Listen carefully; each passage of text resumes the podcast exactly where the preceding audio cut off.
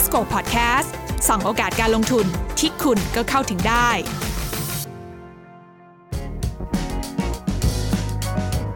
เคยได้ยินชื่อไฮตีเล้าร้านสุกี้หม้อไฟแสนล้านจากแดนมังกรกันไหมคะ Invesco Podcast วันนี้จะชวนคุณมาส่องโอกาสการลงทุนที่คุณก็เข้าถึงได้กันค่ะ สวัสดีค่ะทีน่าสุพัฒกิจเจตวิกิจค่ะ ครับ แล้วผมบอลภาคภูมิสิริหงทอง พี่บอลค่ะถ้าพูดถึงเรื่องของร้านไฮตีเล้าเนี่ย จริง ๆ ได้ยินกันมานานมากแล้วเนาะใช่หลายพี่คบอลนที่เคยแบบไปชิมย่างยังไม่เคยชิมเลยเนี่ยรอว้าวรอไปกินอยู่อ่านะครับเดี๋ยวได้ลองแล้วเดี๋ยวได้ลองเพราะว่ากำลังจะมาเปิดเมืองไทยเร็ใช่วไหมๆเร็นี้วค่ะๆนี้นะอืมจริงๆร้านไฮตีเหลาเนี่ยถ้าใคร ตามจริงๆ มันมีหลายสาขามากแล้วนะค่ะ466 สาขาอ่านะครับอยู่รวมสาขาในต่างประเทศ 36 สาขาอ้อนะครับไล่มามีตั้งแต่สิงคโปร์เกาหลีญี่ปุ่น อเมริกา แคนาดาอังกฤษ ไปทั่วโลกทั่วเลโลยกตอนแล้วนี้นะครับใครจะไปเชื่อว่าสุกี้หม้อไฟค่ะสูตรหมาล่าจากเมืองเสฉวนนะมันจะมาได้ใหญ่ขนาดนี้นะครับต้องบอกว่าจุดเด่นๆ ของเขาเลยนะคะพี่บอลคือทีน่าเนี่ยมีโอกาสไปดูร้านไฮตีเล้าก่อนตั้งแต่ช่วงน่าจะปีสัก 2013 มั้ง ตอนนั้นไปสิงคโปร์ค่ะ แล้วก็มีคนบอกว่ามีร้านหม้อไฟจากจีนเนี่ยโอ้โหแบบ คนเยอะมากให้ลองไปดูต่อคิวกักันนนานนะเออก็เลยลองไปดูที่สิงคโปร์ก่อนแต่ตอนนั้นไม่ได้กินนะคะ มากินจริงๆเนี่ยตอนไปจีนรอบที่ผ่านมา แล้วก็รู้สึกว่าตั้งตั้งใจมากเลยอยากจะไปลองซะหน่อยสิว่าไฮตีเล้าที่โด่งดังมากเนี่ย มันเป็นยังไงกันบ้าง คือประทับใจตั้งแต่เดินเข้าไปเลยค่ะพี่บอลแล้วเป็นยังไงครับ ประทับใจที่ว่าคือรอนานมากจริงรอกี่ชั่วโมงครั้งแรกๆคือเขาบอกว่าอะครั้งแรกของทีน่าน่าจะประมาณชั่วโมงครึ่งโอ้ยก็ไม่นาน ไม่นานเหรอเออสคือบายกติสบายปชั่วกโมงติครึ่งไม่เคยรออะไรแบบนี้ไงอ๋อนะแต่ชั่วโมงครึ่งนั้นน่ะผ่านไปเร็วมากเอาเหรอครับเพราะว่าแค่พี่รอเนี่ยนะคะ ระหว่างที่รอเนี่ยเขาจะมีขนมมีผลไม้แบบให้กินไม่อั้น มีบอร์ดเกมให้เล่น มี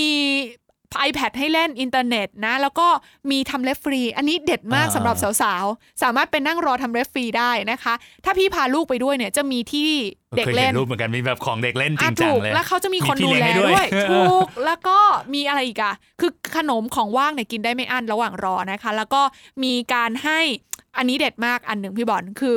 ตอนระหว่างที่พี่บอลรอเนี่ยเขาจะมีกระดาษให้พับนก แต่ตอนนี้ไม่รู้ยกเลิกไปยังนะ คือกระดาษพับไปทำไมครับพับนกเนี่ยถ้าพี่บอลพับได้เกินร้อยตัว พี่บอลจะได้ลด10%ในมือนั้นจริงเหรอก็แปลว่ารอนานไงอ๋อเพราะฉะนั้นถ้าเราไปกับเพื่อนปุ๊บอะเราจะแบบโอเคเอาขนมมาวางปุ๊บแต่และที่เหลือเราก็พับนกไปเรื่อยๆพับพับพับพับพับพับอันนี้คือเพื่อเงินล้วนอ๋อโอเคๆเออโอคเจ๋งปะก็เป็นกิจกรรมที่ทำร่วมกัน มีบริการขัดรองเท้าด้วยโอ้โหเออแล้วทุกนะอย่างนี่คือฟรีหมดเลย ทุกอย่างคือฟรีหมดเลยอืมยังไม่ได้เริ่มเข้าไปกินเลยหลายคนก็บอกว่า คือมีคนแซวว่าทีน่าเออกินของว่างเขาเยอะขนาดเนี้ยไม่อิ่มเหรอ เข้าไปก็อิ่มแล้วไหมอะไรอย่างเงี้ดูยแปลกนะเพราะจริงๆพวก พวกร้านอาหารพวกนี้จะไม่ค่อยให้ของกินฟรีใช่เพราะเดี๋ยวอิ่มแล้วจะสั่งเขาน้อย ถูกแต่ว่าคีย์ของไฮตีเราเขาบอกว่าเขาอยากให้เรากลับมาอีกค่ะเขาอยากให้เราประทับใจที่สุด เพราะฉะนั้นตอนที่เข้าไปพอถึงคิวเข้าไปนั่งที่ร้านเนี่ยโอ้โหพนักงานเขาอันเลิศมากเลยนะคะพี่บอลเขาจะเข้ามาถามว่าวันนี้อยากทานอะไรมีอาหารแนะนำแบบนี้แบบนี้ทุกอย่างสั่งบนระบบ iPad อาหารมาด้วยความรวดเร็ว ระหว่างที่เรารออาหารเนี่ยนะคะเขาก็จะเอายางรัดผมมาให้ เพราะเขารู้ว่าเวลาเรากินหม้อไฟอะ ผู้หญิงเนาะผมยาวก็จะแบบอืมเอ๊ะเดี๋ยวกลัวหัวเหม็นอ่าใช่ไหมน่าอืมมัดผมซะหน่อย โทรศัพท์มือถือก็มีซองมาให้ใส่นะคะ แล้วก็มีผ้าเช็ดแว่น เวลาคนใส่แว่นกินไอมันจะขึ้นถูกปะเนี่ยมันอะไรเล็กๆ น้อยๆอะแต่มันแบบเต็มที่มากจริง ๆนะคะ ไม่ว่าอะไรจะเกิดขึ้นจะมี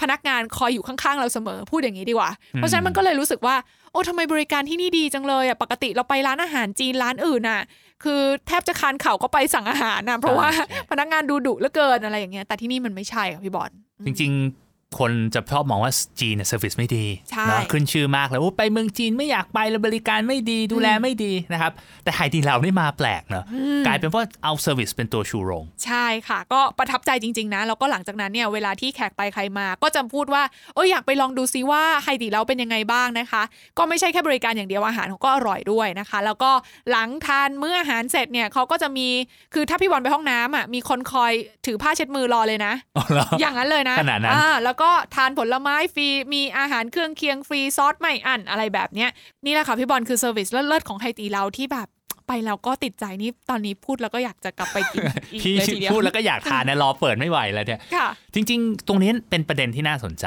นะครับ ว่าเฮ้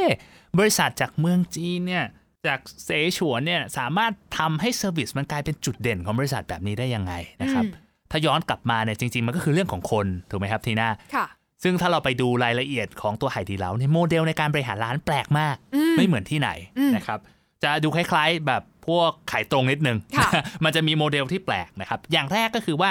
เจ้าของ manager ผู้จัดการร้านจะได้รายได้เป็นส่วนแบ่งอืมนะครับของของกำไรจากสาขานั้นค่ะๆซึ่งอันนี้มันก็แปลกแล้วแต่เออโมเดลในเมืองไทยก็มีนะ แบบเนี้ยมันพอพอจะเห็นได้ว่าเอ้ย manager ก็มีส่วนแบ่งทำรายได้กำไรดีก็บริการดีนะครับแต่ที่มันน่าสนใจกว่านั้นนะครับ คือโมเดลเนี่ยจะมีว่า ผู้จัดการร้านเนี่ยจะต้องสามารถ recruit นะครับเอาลูกน้องเนี่ยที่แบบมีหน่วยก้านดีเนี่ยพัฒนาเขาเป็นผู้จัดการร้านคนต่อไป เหมือน downline อย่างเงี้ยเหเอรออใช่ใช่แล้วพอคนนี้ไปเปิดสาขาใหม่ เรากินสัดส่วนส่วนแบ่งรายได้จากสาขาใหม่ด้วยอันนี้ downline เต็มอแล้วเจ๋งกว่านั้นไอ้คนนี้มีอีก step หนึ่งเรากินด้วย 2 step เลยเอาเหรอนะครับก็คือคนที่พัฒนาจะเป็นคนได้ ใช่ถูกไหมใช่แล้วก็เออคนนี้ก็จะได้อัปเกรดตัวเองขึ้นมาเป็น group leaderนะครับก็คล้ายๆคล้ายๆขายตรงนะเออแต่ว่าโมเดลแบบเนี้ยสิ่งที่มันเกิดขึ้นคืออะไรครับ มันคือวัฒนธรรมของการช่วยเหลือซึ่งกันและกันค่ะนะครับว่าเฮ้ยเราเป็นสาขาเราจะเริ่มลองเฮ้ยคนนี้หน่วยก้านดี เราก็จะพยายามสนับสนุนพยายามจะ train เขาอืมพอเขาไปเปิดสาขาใหม่เราก็จะคอยช่วยเหลืออมนะครับทำให้การบริหารงานของตัวไฮดีเหลาเนี่ยไม่ใช่ top down แล้วค่ะจะเป็นการบริหารแบบเป็น cluster อ่าก็คือแต่ละกลุ่มแต่ละย่านแต่ละเมืองก็จะมีเหมือนกับหัวหน้ากลุ่ม ที่คอยดูแลแก้ปัญหาใกล้ๆกับลูกน้องอืมนะครับซึ่งแบบเนี้ยมันจะทำให้เติบโตได้เร็ว หนึ่งนะครับสองก็คือว่าพนักงานก็ต้องบริการด้วยใจค่ะเพราะว่าเขารู้สึกว่ามันคือกิจการของเขาเอง เขายิ่งบริหารได้ดีกำไรได้ดี ลูกค้าได้ ผลตอบรับที่ดีให้ feedback ดีเขาก็ได้กำไรมากขึ้น เออ ส่วนแบ่งก็เยอะขึ้นนะใช่คะครับไม่น่าล่ะ โอ้โห เข้าไปเนี่ยอยากให้พี่บอลได้ลองไปดูที่จีนจริงๆค่ะ ใครมีโอกาสไปจีนแล้วนะคะ จะสัมผัสได้เลยค่ะว่าอันเลิศอะไรเบอร์นั้นนะคะแบบโอ้โหสุดยอดยิ้มแย้มแจ่มใสตลอดเวลานะคะ ก็ต้องบอกว่าด้วยสาเหตุนี้เนี่ยแหละค่ะ ก็ทำให้ไฮตีแล้วเติบโตเร็วมากนะคะ ปัจจุบันเนี่ย ถ้าไปดูรายได้เขาเนี่ย ตอนนี้ ปีปีหนึ่งเนี่ยเขาทำรายได้เกือบเกือบแปดหมื่นล้านบาทนะคะพี่บอลโอ้เยอะมากเลยนะร้านสำหรับม้อไฟเนี่ยนะอ่าฮเออกำไรเนี่ยอยู่ที่ประมาณ 7,520 ล้านบาทนะคะ ก็เลยทำให้ตอนนี้ Market Cap เขาเนี่ยก็อยู่ที่ประมาณ 6 3 0 0 0 0 ล้านบาท ถ้าคิดเป็นมูลค่าต่อสาขาเนี่ยสาขาหนึ่งก็อยู่ที่ประมาณ 1,300 ล้านบาทเท่านั้นเองนะคะโอ้โหตายตายตายโอ้โห สุดยอดจริง ๆนะคะ มาดูสัดส่วนรายได้ของเขากันบ้างนะคะ ก็แน่นอนเขาทำร้าเขาทำร้านอาหารเนาะสัดส่วนส่วนใหญ่เนี่ย 97.4%ก็ยังมาจากรายได้จากร้านอาหารที่เขาขายแบบเปิดไทยตีเล้ากันอยู่เนี่ยแหละค่ะ แล้วก็บางร้านเนี่ยก็ต้องบอกว่าเขาเปิด 24 ชั่วโมงด้วยนะคะพี่บอลคะโอ้เปิดยี่สิบสี่ชั่วโมง ใช่เพราะว่าแล้วตอนตีสองตีสามใครจะไปกินนาทีหน้าเอ้ยอันนี้เด็ดมากเลยมีแอบไหมถามมีคนไหมคนเยอะค่ะพี่บอลเหรอแอบถามเพื่อนคนจีนเขาบอกว่าไงรู้ปะเขาบอกว่าเวลาที่ ไปเที่ยวมาอย่างเงี้ยแล้วอยากจะไปดับกลิ่นก่อนกลับบ้านเนี่ย ให้ไปกินหม้อไฟ อันนี้จริงอ๋อกลิ่นหม้อไฟมันก็จะฟุ้งๆอะถูกถูกมาถูกแล้วเวลาภรรยาที่บ้านถามก็จะบอกว่าอ๋ออ๋อไปคุยกินไฮงานดีแล้วมาไปกินไฮตีแล้วต่ออะไรอย่างเงี้ยโอเคอ่าเดี๋ยวเห็นชี้ปะพงให้กระรอกสิเป็นไม่ดี เป็นเทคนิคเทคนิคอ๋อนะคะโอเคอะก็นั่นแหละสัดส่วนส่วนใหญ่มาจากรายได้จากร้านอาหารนะคะ แต่ว่าเขามีทำแพ็กเกจฟู้ดด้วยค่ะ อ่าแพ็กเกจฟู้ดก็คือพวกเอ่อหม่าล่าซอสหม่าล่านะคะ หรือว่าที่มันเป็นพวกเครื่องแกงหม่าล่าที่เราซื้อกลับบ้านไปทำเองได้เนี่ย อันเนี้ย 0.8%นะคะ และอีกส่วนหนึ่งที่กำลังโตดีมากๆเลย ก็คือธุรกิจ Delivery พี่บอลอืมเป็นยังไง ธุรกิจเคยเคยได้ยินมันเจ๋งมากเลยนะ คือหลายคนจะงงว่าแบบ เฮ้ย กินหม้อไฟและ Delivery ถึงบ้านได้ด้วยเหรอไฮตีเราเนี่ยนะคะ เขาไม่ได้ Delivery แค่อาหารเท่านั้น เขาเอาพนักงานมาให้ด้วยค่ะอ๋อแล้วเอาหม้อมาเลย เอาหม้อมาให้ด้วยเลยค่ะ เพราะว่าจะได้กินง่ายอ๋อคือเวลาที่พี่บอลสั่งเนี่ย พี่บอลสามารถสั่งผ่านทางออนไลน์ได้ทั่วไป หลังจากนั้นเมนูก็คือเหมือนที่ร้านเลย หลังจากนั้นเนี่ยพนักงานเขาจะถือหม้อนะคะ ถือผ้าปูโต๊ะ มาให้เราพร้อมกับอาหาร มาเสร็จปุ๊บเนี่ยเขาจะส่งอย่างแรกให้เราก่อนเลย คือพวกของว่าง เพราะว่าเขาต้องจัดโต๊ะให้เราไงอืมเราก็กินได้เหมือนกับเราไปรอคิวที่ร้านอ่านะคะ หลังจากนั้นเขาก็จะจัดแจงให้เรียบร้อยทำน้ำซุป ให้เรียบร้อยปั้นลูกชิ้นกุ้งสดให้หมดเลย แล้วก็ให้เรากิน พอเรากินเสร็จเนี่ยเขาบอกให้โทรหาเขานะ เพราะว่าเขาไม่อยู่รออ่าเขาคิดว่าเราอยากจะมีช่วงเวลา p r i v a t ช่วงเวลาส่วนตัวในการทาน พอทานเสร็จโทรหาเขาเขาจะกลับมาเก็บค่ะ ซึ่งเขาเก็บเนี่ย เขาไม่ได้เก็บแค่หม้อเขากลับนะคะเขาทำความสะอาดทุกอย่างให้หมดเลย แล้วขก็เอานาดนั้นเอาเศษอาหารทั้งหมดเนี่ยไปทิ้งให้ด้วย โอ้โห คือเราไม่ต้องสุดทำยดอะไรเลยเออแล้วแบบเราสามารถขอ request พิเศษได้ด้วยเช่น เอ้ยกินที่ออฟฟิศอะอึดอัดอยากเปลี่ยนรองเท้าก็เอารองเท้ามาให้อะไรเบอร์นี้โโหขนาดนั้น ใช่คืคืออถ้าถ้าบริการนอกจากในร้านแบบบริการเทพแล้วนะอ่า Delivery ยังบริการเทพด้วย ถูกค่ะ ก็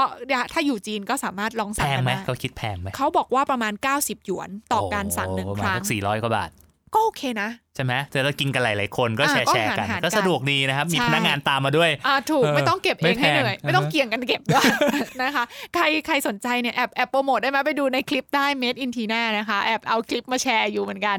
Delivery เนี่ยนะจริง ๆ มันดูน่าสนใจนะครับ แต่ว่ามันเป็นแค่สัดส่วนแค่ 2%ของรายได้เองนะครับอืมทีน่าถ้าเราอยากจะวิเคราะห์การเติบโตของหุ้นตัวเนี้ยไฮดีเหลาเนี่ยเราต้องไปดูที่การเติบโตของสาขามากกว่า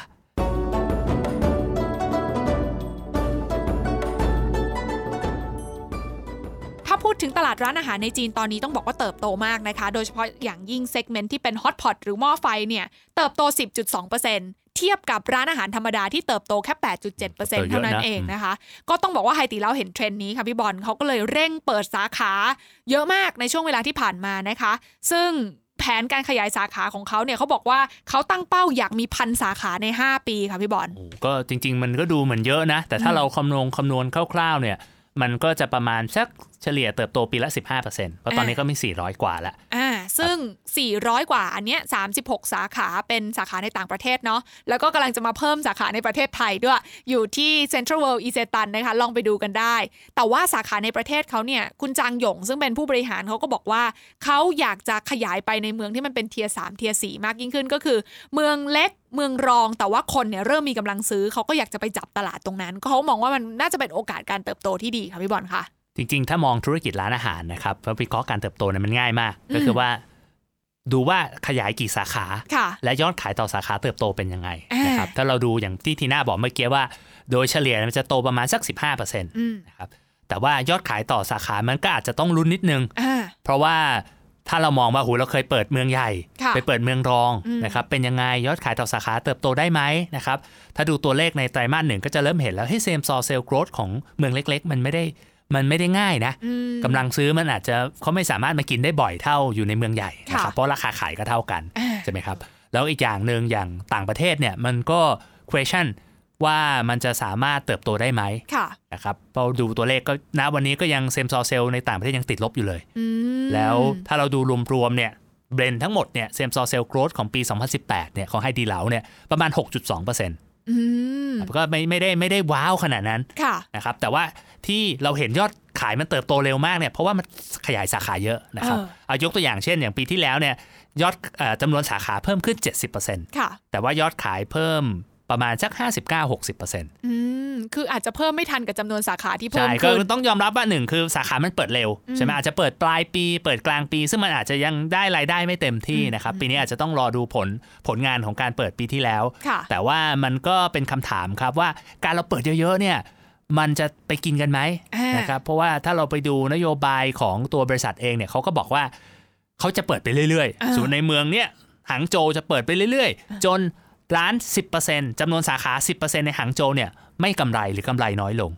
อย่างนั้นเลย ใช่ก็คือจะเปิดแบบให้แบบเต็มจนแบบคือ penetrate จนไม่มีคู่แข่งเลยค่ะนะครับเป็นเพราะว่าเป็นการยึดหัวหาดอ่าง่ายๆว่าอ่าจะแบบเปิดเต็มจนคู่แข่งไม่อยากเปิดเลยอะอ่าเพราะโอ้โหมันมีไฮดีเหลาทุกหัวมุมถนนเลยอะไรเงี้ยนะครับเออเออก็เป็นโมเดลที่ที่น่าน่ากังวลเหมือนกันนะว่าค่ะสุดท้ายแล้วมันจะกำไรหรือเปล่านั่นน่ะสิเพราะว่าการเปิดแบบนี้ค่าใช้จ่ายค่อนข้างเยอะนะคะต้องใช้เงินลงทุนค่อนข้างสูงเหมือนกันต่อหนึ่งสาขา แต่ก็อย่างที่บอกอันนี้คือมิติแรกที่พี่บอลบอกใช่ไหมคะว่าเราต้องดูว่าการขยายสาขาเขาเป็นยังไงใช่อันนี้ชัดเจนว่าตลาดมันมาตลาดมันโต ขยายสาขาก็ค่อนข้างรวดเร็ว แต่ว่าสร้างรายได้ได้หรือเปล่า อันนี้เดี๋ยวว่ากัน ใช่ครับ แล้วก็ก็อีกอีกมิติหนึ่งก็คือเรื่องของเอยที่ same store sale growth จริงค่ะๆมันแตกไปหน่อยละ ถ้าเราดู same store sale growth เนี่ยเออมันก็มาจาก 2 ส่วนนะครับว่าเราหมุนโต๊ะได้วันหนึ่งเนี่ยขายได้กี่โต๊ะนะครับแล้วก็แต่ละโต๊ะเนี่ยยอดยอดต่อหัวต่อคนเนี่ยเป็นเป็นเท่าไหร่นะครับอ่าซึ่งถ้าเราดูเรื่องของการขย turnover table turnover จริงๆ มันก็แน่น ๆ แล้วนะอ่าได้ 5 รอบต่อวันนะห้าครับรอบต่อวัน เออก็ก็โอเคนะ เพราะว่าจริง ๆ การพันหม้อไฟค่ะพี่พี่บอลมันต้องใช้เวลาเหมือนใช่กันนะนานนั่งคุยกันเออใช่ไหมเมาส์กันกว่าจะเสร็จ 2 ชั่วโมงยังกินไม่ถึงไหนเลยเออใช่ไหมครับมันก็มันก็จะใช้เวลาตรงนี้นิดนึงแต่ว่ามันก็ที่ผ่านมามันไม่เติบโตแล้วค่ะ เพราะว่านึกภาพทีน่าบอกรอชั่วโมงครึ่งถูกไหมเออถูกแสดงว่าตั้งแต่วันที่ร้านเปิดจนถึงร้านปิดเนี่ยมันคงเต็มเอียดแล้วล่ะอืมนะเวลาที่เปิดจนถึงปิดอะเพราะฉะนั้นเนี่ยจะเติบโตตรงเนี้ยก็ยากนิดนึงอ่าอันนั้นคือเรื่องของการหมุนโต๊ะการใช่ turnover แต่ทีน่าได้ยินมานะคะพี่บอลว่าอย่างที่ทีน่าเล่าไปตอนแรกว่าไฮตีเลาเนี่ยบางสาขาเขาเปิด 24 ชั่วโมง โดยเฉพาะร้านสาขาที่แบบอยู่ใกล้กับพวกคาราโอเกะหน่อยแหล่งท่องเที่ยวหน่อยอันเนี้ยอ่าเขาเปิด 24 ชั่วโมง กับบางสาขาเนี่ยเขาบอกว่าเขาพยายามที่จะหาแนวทางในการเพิ่มช่วงเวลาที่ไม่ใช่มื้ออาหารน่ะอืมดึงดูดให้ลูกค้าเข้ามาทานยกตัวอย่างเช่น อาจจะมีโปรโมชั่นนะคะ ซึ่งตรงเนี้ยเขาบอกว่ามันน่าจะเป็นการเพิ่ม capacity ให้กับให้กับร้านอาหารช่วงเวลานั้นก็เพิ่มรายได้ได้ด้วยใช่ครับ อันนี้ก็น่าสนใจนะครับ แล้วก็ส่วนไอ้รายรายได้ต่อหัวเนี่ย จริงๆ มันก็เพิ่มได้หลายแบบค่ะแต่วิชาวิธีที่ชอบคนชอบใช้ที่สุดก็คือการเพิ่มราคาอ่านะครับว่าปีหนึ่งสามเปอร์เซ็นต์ห้าเปอร์เซ็นต์ซึ่งไม่แน่ใจแล้วณจุดเนี้ยไฮดีเหลา อยากจะเพิ่มราคาหรือยังนะครับอืมแต่ว่าถ้าทำเนี่ยก็สามารถจะเติบโตตรงนี้ได้ง่ายค่ะก็ต้องบอกว่าด้วยด้วย segment ของไฮตีเลานะคะ คนส่วนใหญ่เวลาไปกินน่ะจะเท่าที่ทีน่าสังเกตนะคะ ก็จะไปกินเหมือนแบบ กินกับเพื่อนฝูงเลี้ยงแขกอย่างเงี้ย เพราะฉะนั้นเรื่องของราคาถ้าเขาจะขึ้นจริงๆทีน่าว่าไม่น่าจะมีผลมากๆอืมเพราะว่าเป็นกลุ่มที่ที่ไม่ได้เซนซิทีฟกับราคาอยู่แล้วใช่แต่มันก็ยังไม่ได้สูงมากนะ ถ้าเราดูยอดขายต่อหัวนะครับอยู่ที่ประมาณร้อยหยวนอืมนะครับ500 2018บาทห้าร้อยบาทอ่านนะครับก็ ก็ถือว่าสำหรับเซี่ยงไฮ้ก็ไม่ได้ไม่ได้แพงเนาะไม่ได้แพงไม่ได้ใช่แพไหมงเพราะฉะนั้นก็เป็นกลุ่มที่ค่อนข้างก็แมสระดับหนึ่งไม่ได้แบบไฮเอ็นพรีเมียมมากใช่นะครับใช่แต่ว่าถ้าเราไปดูยอดขายต่อหัวในต่างประเทศของไฮดีเหลาเนี่ยสองหยวนค่ะ โอ้มันมันแพงกว่าเยอะอ่าถูกนะครับซึ่งแสดงว่าจะเริ่มเห็นแล้วว่าคนกินไฮดีเหลาในจีนกับคนกินไฮดีเหลาในไทยหรือสิงคโปร์เป็นคนละ segment กันอ่าอันนี้ก็ต้องตามดูใช่กันเหมือนต้องกัตามดูกันนะคะครับแต่ว่าอีกรายได้อีกส่วนหนึ่งที่น่าเข้าใจว่าเขาพยายามเพิ่มค่ะพี่บอลก็คือส่วนของ Delivery หรือว่าธุรกิจ Take Away ของเขานะคะ บอกว่าที่ผ่านมานะคะถึงแม้ว่าจะสร้างรายได้แค่ 2%เท่านั้นเนี่ยแต่ก็บอกว่าคิดเป็นมูลค่าเงินเนี่ยประมาณ 1,500 ล้านบาทนะคะพี่บอลแล้วเขาก็บอกว่ามันยังเติบโตได้อีกโอ้เพราะว่าจะโตได้เยอะเนาะใช่เพราะว่าปริมาณการสั่งตอนนี้เขาเห็นตัวเลขว่ามันมากขึ้นเรื่อยๆ ถึงแม้ว่า ticket size ก็คืออาราคาต่อบินมันจะลดลงแต่ว่าคนสั่งเยอะขึ้นนะคะมันเป็นเทรนด์ของโลก อ่าใช่คนสั่งมากินที่บ้านอืมเนาะแล้วก็อีกส่วนหนึ่งก็คือเรื่องของการออกแพ็กเกจฟู้ดใหม่ๆ ก็คือหม้อไฟกึ่งสำเร็จรูปค่ะ พี่บอลเคยเห็นไหมคะ เป็นยังไงครับ ต้องบอกว่าส่วนนี้เนี่ยเหมือนกินมาม่าเลยค่ะ เปิดฝาเทน้ำแล้วไม่ต้องใช้น้ำร้อนด้วย แล้วมันใช่ร้อนเองเหรอ มันร้อนเอง มันมีโอ้โหสุดยอดมันมีไฮเทคถุงมากร้อน มันมีอ๋อถุงร้อนอยู่ข้างล่าง แล้วผักหรือเนื้อหมูที่เขาใส่อะ กินแล้วอร่อยเลยเหรอแล้วมันอ๋อมันน้ำมันร้อนจนเดือดเลยไหมใช่น้ำมันร้อนขจนาดนเดืนั้อดนเลยเอาไม่งั้นหม่าล่ากับผักข้างในมันก็ไม่สุกนะอ๋อถูกปะเออคือบอกว่าประทับใจมากนะ ส่วนเนี้ยเขาบอกว่ามันจะเป็นส่วนที่สามารถเข้ามาเป็นตัวเพิ่มรายได้ให้กับโอ้ไทน่ายสนดีใจเราด้วน่ายเหสมืนอนใจกันคือใครอยากกินแต่ไม่มีเวลาก็ซื้อไอ้อันนี้กลับบ้านไปใช่และอีคกรับประเด็นหนึ่งเขาแก้ pain point เรื่องว่าเวลากินหม้อไฟส่วนใหญ่ต้องไปกินหลาย ๆ คนอืมใช่ป่ะต้องแบบโอ้เซตใหญ่สั่งกันเยอะๆอันนี้อยากกินคนเดียวโอ้ก็ซื้อเจ๋งได้ไงมากนะเออเดี๋ยวคราวหอน้าตามซื้อเดี๋ยวต้อแบงบซื้อมาฝากพี่ด้วยแล้วกัน เขายังไม่ให้เอาขึ้นเครื่องบินกับคุณบีอ๋อก็คือเพราะแต่ว่าเรื่องเรื่องยอดขายเนี่ยจริง ๆ มันก็เป็นมุมมองหนึ่งนะครับค่ะแต่ว่าอีกประเด็นหนึ่งที่ต้องระวังในการวิเคราะห์การเติบโตก็คือเรื่องของอัตรากำไรนะครับ ซึ่งถ้าดูเนี่ยมาเน็ตมาจินของตัว ไหดีเหลาเนี่ยประมาณสัก 10%นะครับถามว่าเยอะไหมก็ไม่ได้ไม่ได้เยอะมากนะครับแต่ก็ถือว่าในระดับที่มากกว่าค่าเฉลี่ยนะครับถ้าเทียบกันอย่าง MK บ้านเราเนี่ย17%น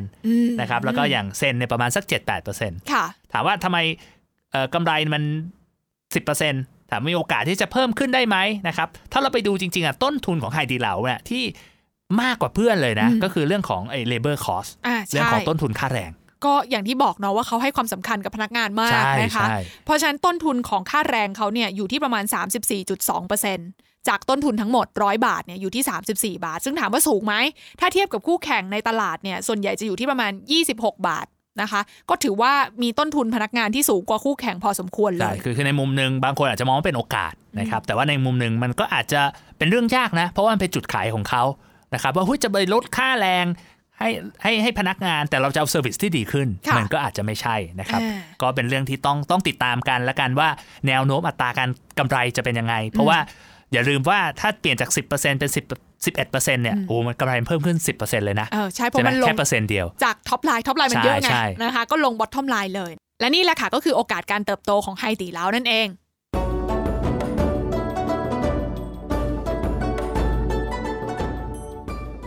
คือถ้าพูดถึงธุรกิจร้านอาหารค่ะพี่บอลอีกหนึ่งประเด็นสำคัญที่หลายคนเนี่ยมักจะตกใจทุกทีเลยเวลามีข่าวก็คือเรื่องของความปลอดภัยของอาหาร หรือว่า food safety นั่นเองนะคะ แล้วในจีนนะคะพี่บอลคือจะเห็นบ่อยมากเลย เวลามีคนเขาแชร์อะไรกันทีนึงเนี่ยมันเรื่องใหญ่นะมันจะเรื่องใหญ่มากเออจำได้ว่าไฮดีเหลาเจอประเด็นนี้เนี่ยหุ้นลงเลยเหรอนะ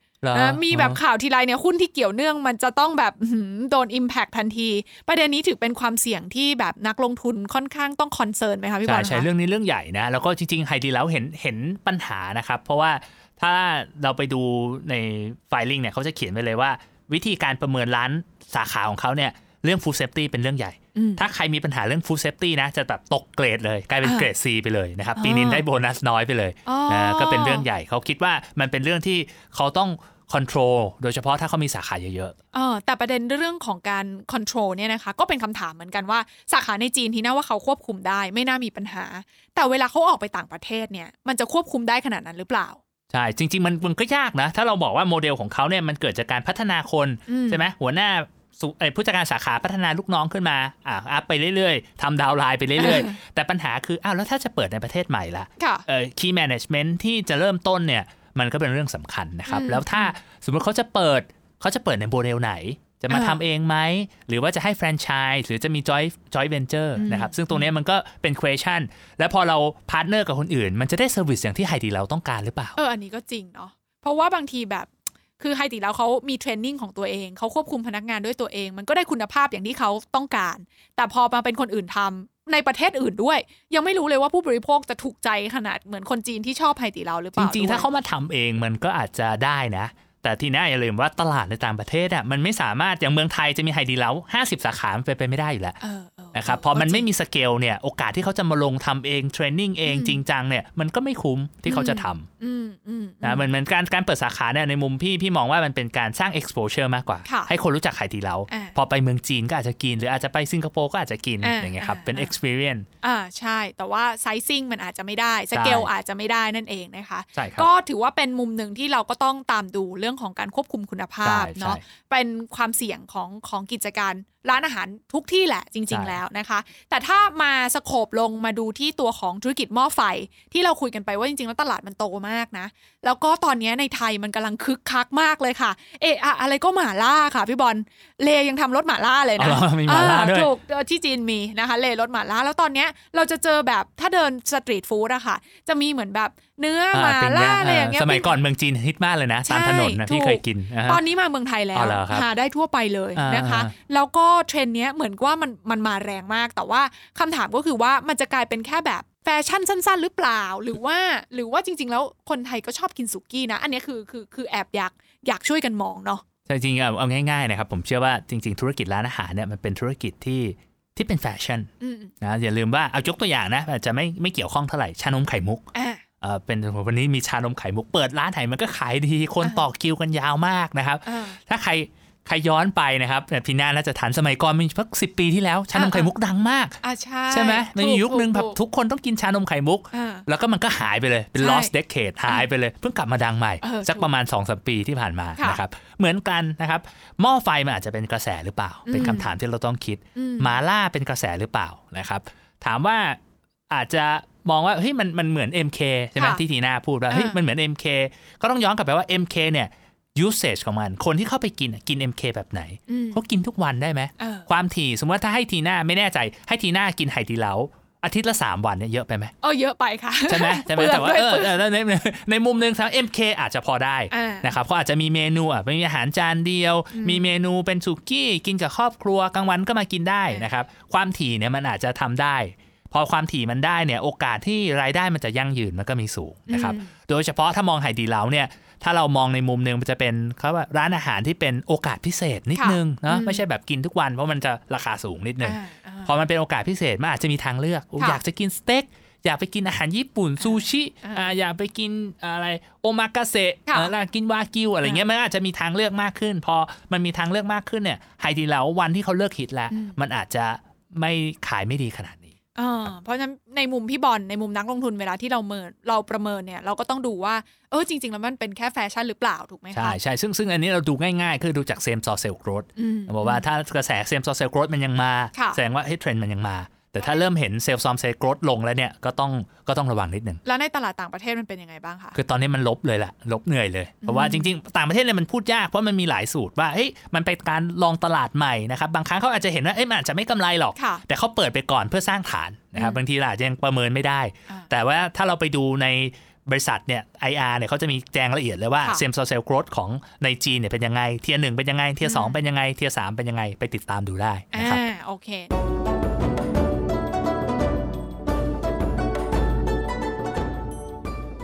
รเรื่องของความเสี่ยงที่ถ้าสมมตินักลงทุนจะลงทุนหุ้นตัวเนี้ยเราต้องต้องดูเป็นพิเศษเลย คืออันนี้มันเป็นประเด็นที่หลายๆคนพูดกันอืมใครตามหุ้นตัวนี้นะครับเพราะว่าไฮดีเล้าเนี่ยด้วยความที่เจ้าของเนี่ยเขาค่อนข้างเห็นแล้วว่ามันมีปัญหาเรื่อง supply chain ค่ะเขาก็เลยไปตั้งบริษัทใช่ไหมครับ อันนี้มันมีบริษัทอะไรบ้างที่เขาตั้งมีหลายอันอีนะไฮครับอีอีไฮไฮอ่าก็คือทำแบบเหมือน sourcing listed ด้วยใช่ใช่ไหมครับอ๋อ listed ด้วยเหรออันนี้เพิ่ง listed ด้วยรู้ค่ะก็คือไอ้บริษัทพวกเนี้ยก็เป็นบริษัทที่ sourcing สินค้านะครับตั้งแต่วัตถุดิบ แล้วก็ให้คำแนะนำเรื่องตกแต่งร้านอ่าใช่ไหมเรื่องของแบบ supply ต่างๆเนี่ยทางมาจากบริษัทหลายๆบริษัทเลย ไม่ใช่แค่อีไฮบริษัทเดียวนะครับ รวมถึงเรื่องของคนด้วยอ่า HR consulting ก็บริษัทลูกของเจ้าของอีกค่ะนะครับ ในมุมเอ่อของนักลงทุนเนี่ยมันเรียกว่าเป็นรายการระหว่างกันอืมที่มันเป็น related party transaction เนี่ยค่ะพวกเนี้ย มันเยอะมากเลยอ่านะครับปี 2017เนี่ยประมาณ 80%นะครับค่ะปี 2018เนี่ยเหลือ 50%แต่มันก็ยังเยอะอยู่ดีอ๋อนะครับสิ่งที่นักลงทุนกังวลคือมันเรื่องของ transfer pricing ค่ะการตั้งราคาอืมนะครับบอกเฮ้ยปีนี้อยากให้ไฮดีเหลากำไรเยอะอะอืมไก่ discount สัก 5%ได้ไหมอ่านะเนื้อ discount สัก 5%ได้ไหมอ่านะกำไรไฮดีเหลามันก็จะเพิ่มขึ้น คือให้บริษัทลูกขาดทุนไปอ่าให้บริษัทลูกขาดทุนไป เพราะว่ามองว่าเฮ้ยธุรกิจ value หลักอยู่ในไฮดีเหลาอะไรอย่างเงี้ยอืมมันก็ทำให้สามารถ manipulate ควบคุม กำไรของบริษัทไฮดีเหลาได้ระดับหนึ่งอ่ามัมันไม่ได้บอกว่ามันจะเกิดนะ แต่ว่าในมุมของการประเมินความเสี่ยงเนี่ยเป็นประเด็นที่เราจะต้องระวังนิดนึงอ่านนะครับตรงนี้ อันนี้เป็นลักษณะเฉพาะของกิจการนี้ของไฮจีใช่แล้วใช่มันะคะพิเศษนิดนึง แต่ว่าอ่าในมุมก็อาจจะเป็นโอกาสนะเปล่าไม่ใช่แน่ใจ เพราะว่าจริง ๆ แล้วเนี่ยถ้าไปอ่านบทความในในจีนนะคะเขาจะมีบอกว่าจริง ๆ แล้วการที่ไฮติเรามีอีโค y ิสเต็มของบริษัทลูกที่ค่อนข้างครบแบบเนี้ยมันจะทำให้เขาหนึ่งก็คือว่าวัตถุดิบไม่ขาดตอน คือเขาสามารถ sourcing สิ่งที่ดีมีคุณภาพและควบคุมการผลิตได้สองก็คือว่าบริษัทพวกเนี้ยนอกจากจะหาให้ไฮดีเหลาแล้วเนี่ยยังสามารถไปทำมาหากินอย่างอื่นได้ด้วยอืมนะแล้วมันก็จะสร้างนวัตกรรมที่เชี่ยวชาญในด้านเฉพาะนั้นๆ มาเพื่อมาตอบสนองไฮดีเหลาในในเลเวลถัดไป